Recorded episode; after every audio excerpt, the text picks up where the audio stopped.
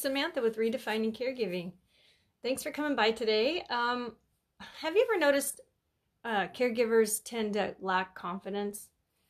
Um, one of the things that brings on the, the lack of confidence is they're not knowing what they're getting into a lot of times. They have no idea what they're getting into. They know they're going to have to take care of someone and it could be onset very quickly and, and they just don't have a clue what they're going to have to do they don't know if they're going to hire somebody new if they can afford it if they're going to have to quit their jobs i mean there's so many things that make you feel uncertain when you start caregiving and i, I bring this up because I, i'm a pretty confident person and I, I always feel like i have faith in whether i can get things done and do what i need to do and so i've built up a lot of confidence over the years especially as a single parent i built up a lot of confidence and I'm happy that I have that, but I remember losing that at one point, uh, just temporarily. And when did it happen? When I became a caregiver.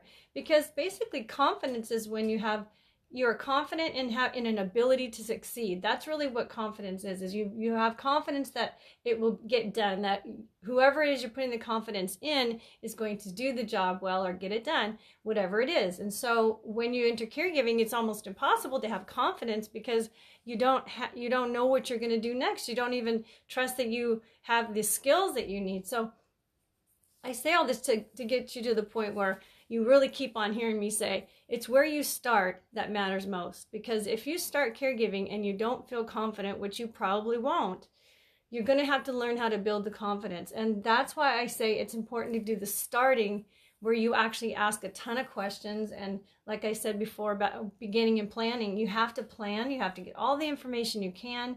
Because as you get more information and you get grounded in knowing what you need to do, uh, next, even if you don't know too far into the future, what you do is you build confidence within yourself. And this could be a lot easier for some of us than others. For me, uh, I didn't even know I didn't have the confidence. I was so overly confident that I was not confident, but I thought I was. so, if that makes any sense.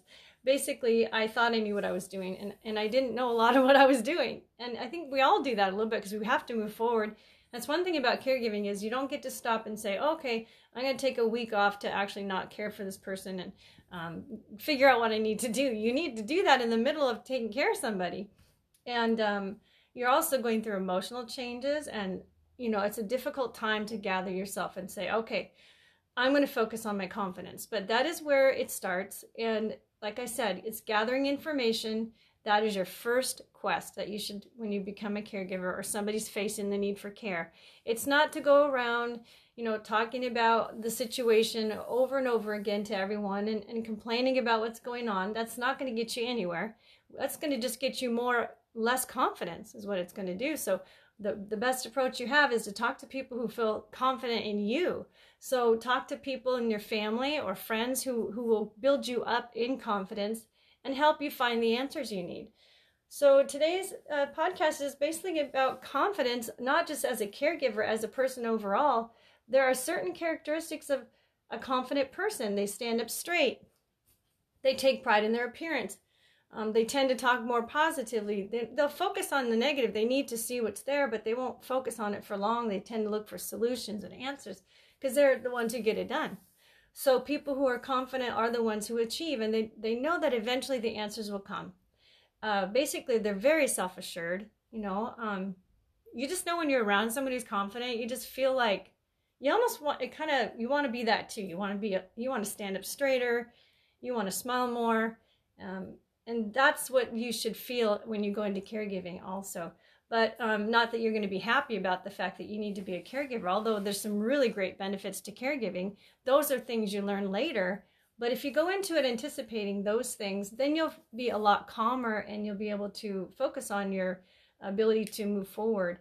Um, so basically that's my my talk today. It's just for you to go look up how you can gain more confidence. I'm going to do a podcast or a blog uh, on my website which is www.samdam.com, S A M D A M M.com.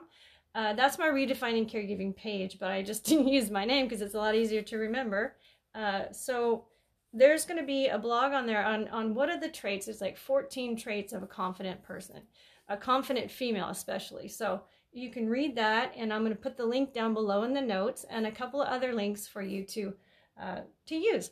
So I hope this helps you. I hope it, it encourages you to be uh, hopeful and positive and know that if you're feeling like you just don't know why you're losing your confidence and you're just entering caregiving or in the middle of it, it usually just means that you don't have enough information. You don't have the facts about how you can move forward. You're facing a problem and you need answers. So that leads me to tell you that I'm here to help you too. I can do a one on one with you and, and easily help you get back on track uh, to your confident self. And uh, all you have to do is email me at redefiningcaregiving at samdam.com. And that's in the notes also. So you guys take care and always remember to include yourself in the care you give. And that may, might mean today that you stand up a little taller, you dress a little nicer, and you take care of yourself knowing that you have it within you to do what you need to do. And you know that about yourself. Just keep that at the forefront today. Okay, bye bye for now.